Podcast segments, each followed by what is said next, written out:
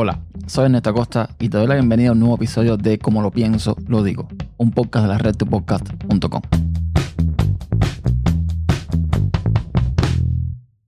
La muerte de George Floyd está provocando protestas en muchas partes de Estados Unidos y algunas de ellas no son pacíficas. Floyd murió luego de tener sobre su cuello por 8 minutos y 46 segundos la rodilla de Derek Chauvin, un ex policía de Minneapolis.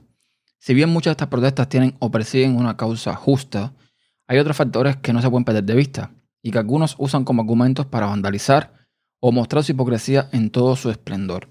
Sobre este tema creo que hablaré en otros episodios. Queda mucho por ver y saber todavía. Pero ahora parece que todos los policías son malos. Y sin duda esto me trae a una temática que hace rato quería tratar sobre la violencia en Estados Unidos y sobre todo el uso de armas de fuego. Para que tengan una idea, solamente en 2019 el Washington Post registró la muerte de 1.028 personas por causa de disparos por parte de la policía. Y aquí hay mucha tela por donde cortar, porque son disímiles factores los que llevaron a estos policías a disparar. Accidentes, confusiones, problemas de racismo, por supuesto, entre muchos otros factores. Por otra parte, el FBI reportó que para 2019 murieron 89 oficiales, 48 como resultados de actos criminales y 41 en accidente. De estos 48 que murieron en, digamos, como resultado de actos criminales, asesinados por bandas, por, en fin, pues 44 murieron a causa de disparos. Si comparamos las cifras, evidentemente hay mucha desigualdad, pero hay que tener en cuenta que hay menos policías que criminales y que se supone los policías son más efectivos a la hora de disparar debido a su entrenamiento, digamos, en una confrontación. No se puede generalizar. No todos los policías son como Chauvin. En otras palabras, no todos son unos hijos de puta o no todos son racistas. Y no pretendo tampoco defender a uno de los dos bandos. No se trata de Black Lives Matter o Blue Lives Matter. Todas las vidas importan. Pero lo que nadie está comentando es que ser policía en un país como este conlleva muchísimo valor. Porque cualquiera te puede sacar un arma y en ese momento es tu vida o la de otro. Ante una crisis, la solución de algunos aquí es armarse por si ocurre un apocalipsis zombie o algo por el estilo. Los estadounidenses han respondido a la epidemia del coronavirus con un número récord de compras de armas, según nuevos datos del gobierno sobre la cantidad de verificaciones antecedentes realizadas en el mes de marzo. Tengan en cuenta que se realizaron más de 3.7 millones de verificaciones antecedentes de armas de fuego a través del sistema de verificación de antecedentes del FBI, el número más alto registrado en más de 20 años. Se estima que 2.4 millones de estas verificaciones de antecedentes se realizaron para la venta de armas y esto representa un aumento del 80% en comparación al mismo mes de marzo, pero del 2019. Hay que tener en cuenta que comprar un arma en este país es extremadamente fácil.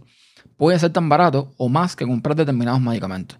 Pueden buscar en línea y pueden encontrar, por ejemplo, como encontré yo en una tienda online de Texas, que puedes comprar una CPX-2, que es un arma semiautomática pequeña de 9 milímetros, por 174 dólares una TP9SF de 9 milímetros por 312, una Glock, la famosa Glock, por unos 400 dólares, un rifle semiautomático AR-22 por 330 dólares y un rifle AR-15 por 1070 dólares.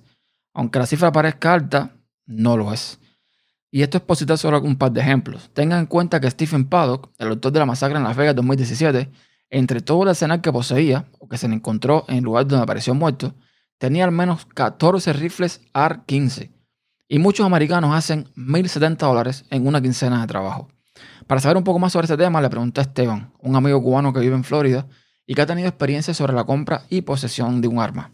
Pues el proceso de comprar el arma de fuego, específicamente fue una pistola, una Ruger LC9S Pro 9 milímetros. Es una Striker Fire pequeñita, de gama media baja.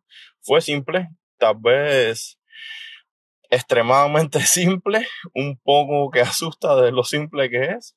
Em, yo desde hacía rato ya sabía el modelo que quería, el rango de precio que quería pagar y le estaba buscando, ¿no? Hasta que me lo encontrara en un precio asequible. Cerca de la casa había una armería, digo había porque poco después de comprar la pistola ahí se fueron a quiebra.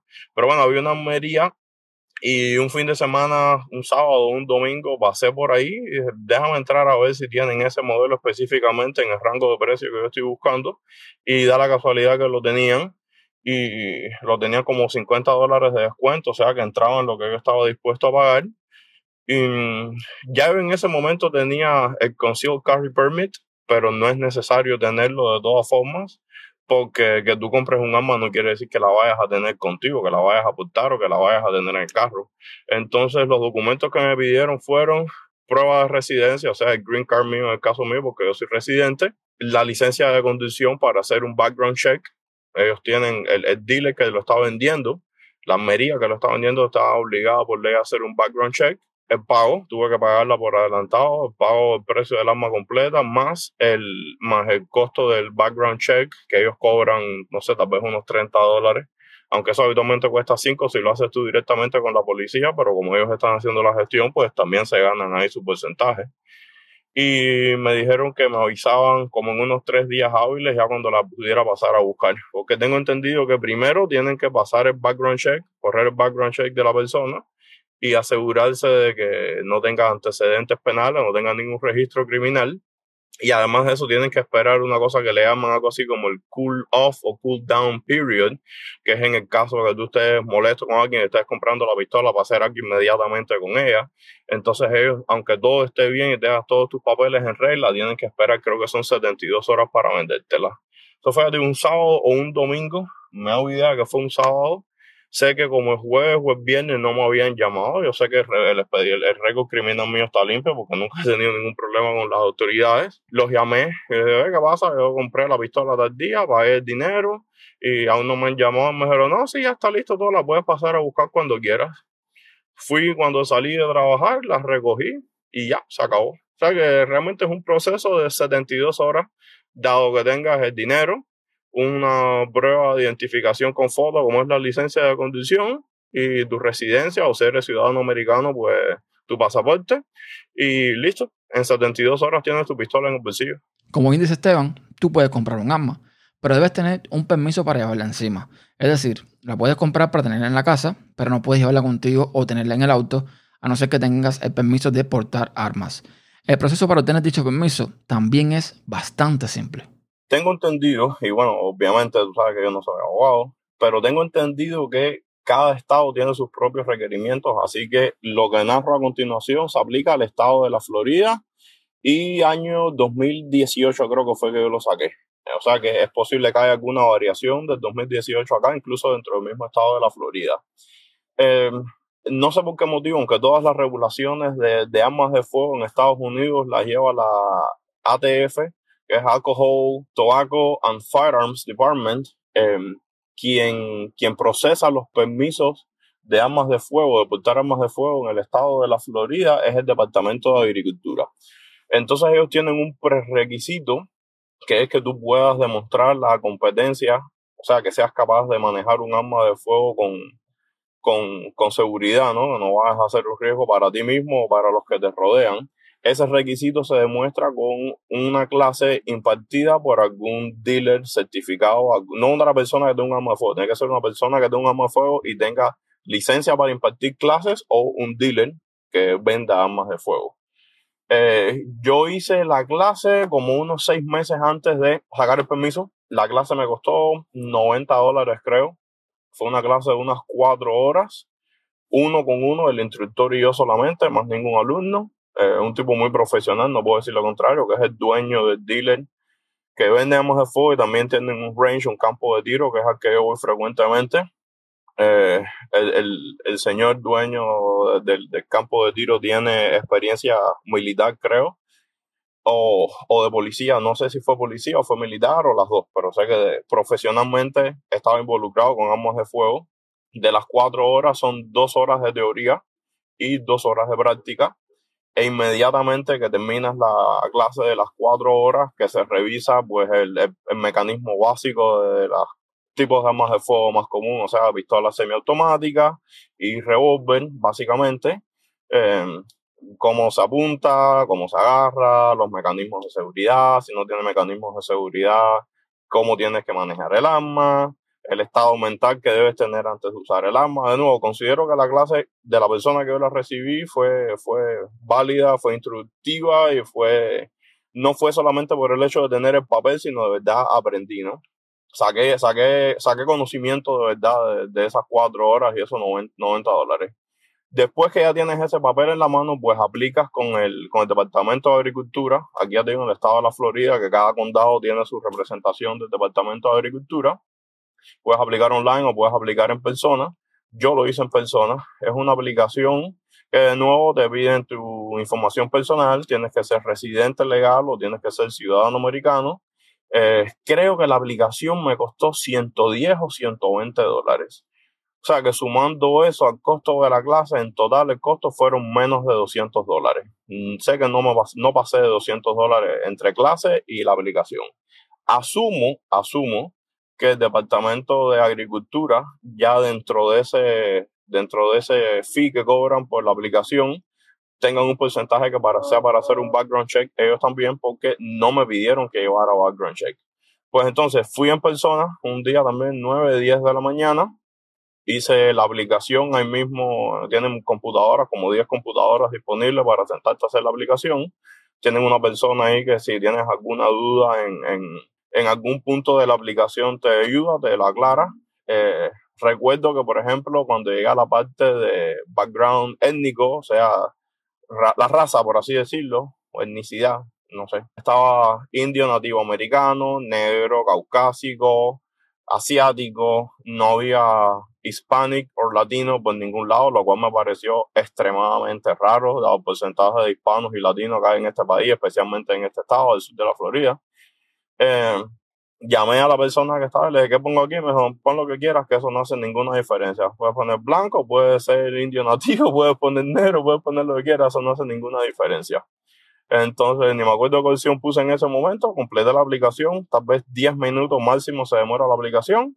Tienes que hacer el pago en momento también, el pago es no refundable, o sea, ya sea que te den la licencia o no te la den, los 110 o 120 dólares, ellos se los quedan y entregar la copia del certificado de la clase o el entrenamiento que tengas, eh, demostrando de nuevo que sabes utilizar por lo menos lo básico de un arma de fuego. Y ya te puedes ir para la casa, te mandan la respuesta por correo tradicional, correo postal. Te dicen que se puede demorar, creo que es hasta 45 días hábiles. Eh, yo recibí ya la licencia, que, que es un, un, ID plástico con la foto tuya impresa y un código barra atrás, muy parecido a una licencia de conducción. De hecho, se puede usar como identificación válida si no tienes la licencia de conducción contigo.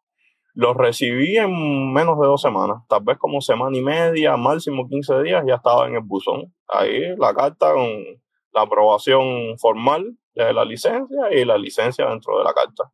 Entonces, en sumario, necesitas 110 o 120 dólares era completar la aplicación que la puedes hacer online antes de ir o la puedes hacer directamente ahí en el Departamento de Agricultura y algún tipo de certificación que diga que tú sabes cómo manejar un arma de fuego. En el caso de Texas, a partir del 1 de enero de 2016, se puede llevar cualquier arma de mano, o sea, cualquier eh, arma pequeña, de forma visible u oculta, siempre que tenga la licencia de Texas o de un estado con reciprocidad. Por ley, la pistola debe llevarse en una funda de hombro o cinturón, y las armas largas no requieren esta licencia. Otro detalle es que un arma necesita balas. ¿Cuánto cuestan las municiones? Bueno, para una 9 milímetros eh, es como dos. Si la compras en el range, en el campo de tiro, te va a salir más caro. Generalmente en el range tienen cajas de 25, de 50 o de 100 y entonces te viene saliendo como entre 21 y 20, todo esto antes de la crisis del coronavirus, ¿no? Ahora todos los precios han disparado, pero normalmente te sale entre 21 y 23 centavos por bala, por round. Yo lo que hago, o lo que hacía, es que las compraba online, un paquete de mil, vamos a decir, y entonces te sale más o menos entre 18 y 19 centavos por round. Creo que la última vez que compré fueron mil balas y pagué como 180 190 dólares. ¿Sabes? No, te sale como entre 18 y 19 centavos por round. Y también hay otros detalles. Por ejemplo, el tamaño del arma, el calibre de 9 milímetros, 22, 45, etc. El tipo de munición, porque no todas las balas son iguales y no tienen el mismo uso. Y aquí Esteban también nos comenta un poco más sobre el tema. Y ahí dentro de las municiones y los calibres, no te mencioné el tema de los tipos, los tipos de balas Porque eh, cuando tú vas a range, que es esa que yo te hablé, son las que yo compro, pues para ir a range, ¿no? Para practicar, para, para, liberar estrés, para disparar 500 balas en una hora, que son las más baratas, son de, de plomo sólido. Que no son de plomo, son de brass, que es una aleación ahí, pero no es plomo como tal, ya no las hacen de plomo. Esas son las baratas, pero es una bala sólida. Pero ve un mismo punto, tú disparas eso dentro de una casa y te va a pasar a través de cuatro o cinco capas de chirro si no tropieza con una de las maderas que hay por medio, se atraviesa cuatro y cinco capas de chirro.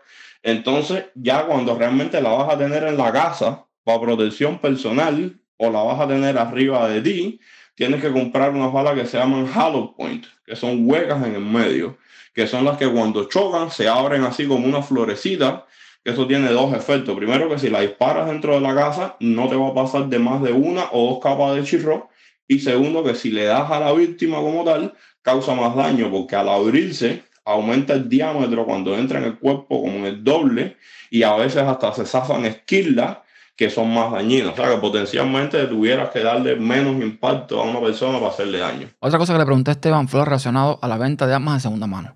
Es decir, supongamos que yo soy una persona que quiero comprar un arma, pero por algún motivo, ya sea por mis antecedentes penales o porque simplemente tengo algún problema mental diagnosticado, no puedo hacerlo. ¿Puedo usar a otra persona para que la compre por mí? ¿O podría comprar un arma de segunda mano? Esteban me comentaba que una vez que el arma sale del dealer o la armería, todo es posible. Porque para empezar, el que te vende el arma no sabe para qué tú la necesitas o si la vas a vender al siguiente día. Existe un formulario o una forma, como se le llama aquí, que no es oficial y es la que utilizan y publican los dealers para hacer este intercambio de armas. Un formulario que se puede descargar de forma online llenas el formulario completo, yo puse la dirección mía, la dirección de él, el nombre mío completo, el nombre de él, eh, el, número de serie de la pistola, la marca, el modelo, si tiene algún aditamento extra. Él firma, yo firmo, le hago una copia, una copia para él, me quedé con el original yo y se han sacado. Restricciones de particular a particular son casi ninguna. Porque no, me está diciendo a mí que la quiero para tenerla en el camión para protegerse, pero yo no sé si quiere matar a alguien y nadie me puede a mí acusar de conspiración, ni de cuál es la palabra, ni de, ni de ayudarlo. ¿Cuál es la palabra? Conclusión. Yo solamente me está diciendo que la quiero para su protección personal. Lo que va a hacer con ella, pues no es problema mío. Es decir, que básicamente este formulario tiene como único requerimiento, al menos en el estado de la Florida, repito, que la persona a la que tú le estás vendiendo el arma demuestre que tiene buena voluntad. O sea, que no va a usar el arma para cometer un delito, ¿Cómo alguien puede ser capaz de probar algo como eso? Es imposible. Es normal en Estados Unidos ver ferias de armas por todas partes. Son lugares a los que vas como ir a un mercado y comprar cualquier tipo de arma, desde reliquias hasta las más modernas. Incluso, por ejemplo, en mi caso, ahí me llega el correo postal catálogos de armas que se pueden adquirir en lugares más comunes, como un supermercado. En las ferias esas también puedes hacer el curso de preparación, que obviamente no es no es la misma seriedad que si lo haces para aprender de verdad. Es sencillamente para sacar el permiso. Son clases de una hora y todo en teoría, porque obviamente en un, en un centro de convenciones no van a habilitar un range para que te pongas a disparar. Entonces ahí puedes ir y sacar tu clase. Creo que ahí lo que cuesta son 45 o 50 pesos y lo que dura la clase es una hora. Y ya sales con tu papelito que puedes ir a hacer la aplicación para, para ¿cómo se llama? Para para sacar la licencia. Yo lo quise hacer con una persona que supiera, con una persona que me fuera a enseñar de verdad, porque al final la pistola es una herramienta, como un martillo, ¿verdad? La única diferencia es que si tú cometes un error con un martillo, vas a tener una uña morada que la vas a perder, pero ni te matas ni matas a nadie. Si cometes un error con una pistola, puedes potencialmente matar a alguien o matarte tú mismo. Es un tema que, como el fútbol y otras cosas, levanta pasiones. Hay personas que están a favor y están, por supuesto, sus detractores. Yo también tengo sentimientos encontrados al respecto, no te lo voy a negar. Eh, si tengo que asumir una postura, digamos que estoy a favor de la tenencia de ciudadanos a pie de armas. Sí creo que las restricciones son un poco mm, flojas y creo que deberían hacer más hincapié sobre todo en los antecedentes más que criminales y penales en los antecedentes mentales de las personas. Pero entonces entras en el punto de la confidencialidad del paciente y la discriminación, bla, bla, bla, bla, bla, y todos los mojones que sabemos que se comen en este país. Yo opino bastante similar. Es más, A todo eso que comenta Esteban le añadiría que pusieran un precio más elevado para adquirir un arma. Aunque por supuesto, siempre estarán los inescrupulosos que te la puedan dejar un precio mucho menor en el mercado negro. En los Estados Unidos, la cultura armamentista abarca los comportamientos, actitudes y creencias sobre las armas de fuego y su uso por parte de los civiles. Y hay grupos que defienden las armas como la Asociación Nacional de Rifle de América, la NRA, que debido al lobby político tienen un alto peso entre los conservadores americanos. A lo largo de su historia, la organización ha influido en la legislación, ha participado o iniciado demandas y ha respaldado u opuesto a varios candidatos a nivel local, estatal y federal. Una asociación que cuando se dieron los ataques en la escuela primaria Sandy Hook en 2012, en Las Vegas en 2017 y en la escuela secundaria Stoneman Douglas en 2018, la solución que sugirieron una y otra vez no fue la de regular la venta de armas o poner medidas más estrictas, sino la de equipar las escuelas con más armas de fuego. Es decir, más candela a todo ese fuego. Creo que esto nos da una idea de todo el interés, sobre todo mercantil, que hay detrás de este tipo de asociaciones. No pretendo defender a nadie en este caso, repito, pero ahora pónganse en un momento en la piel de cualquier policía.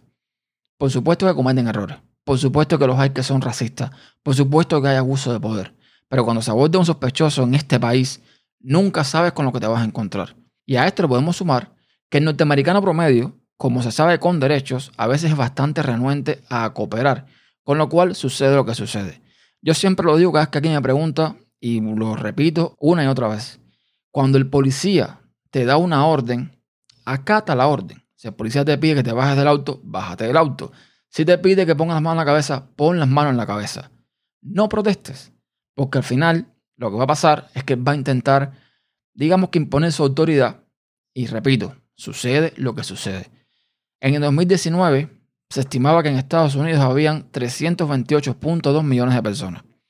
Y algunas cifras estimadas hablan de que hay 393 millones de armas en manos de civiles y solo más de un millón de ellas están registradas legalmente. Saquen ustedes sus propias conclusiones, saquen sus cuentas. Hay 327 millones de armas, más o menos, ahí afuera, sin registrar. En fin, que mi posición en todo esto es, no es quitarle el derecho al civil de poseer un arma, sino regular con medidas mucho más fuertes el proceso para adquirirla. Si bien los policías, repito, algunos no son buenos, si bien se ha visto abuso de autoridad, tampoco es que todos sean malos. Como hemos han visto videos de policía matando a personas, sobre todo afroamericanos, también se han visto personas matando a policías. Entonces es complicado, es muy complicado no se puede generalizar y hay que tener en cuenta, repito, que para hacer ese trabajo en un país como este, donde cualquiera te saca un arma, hay que tener muchísimo, muchísimo valor.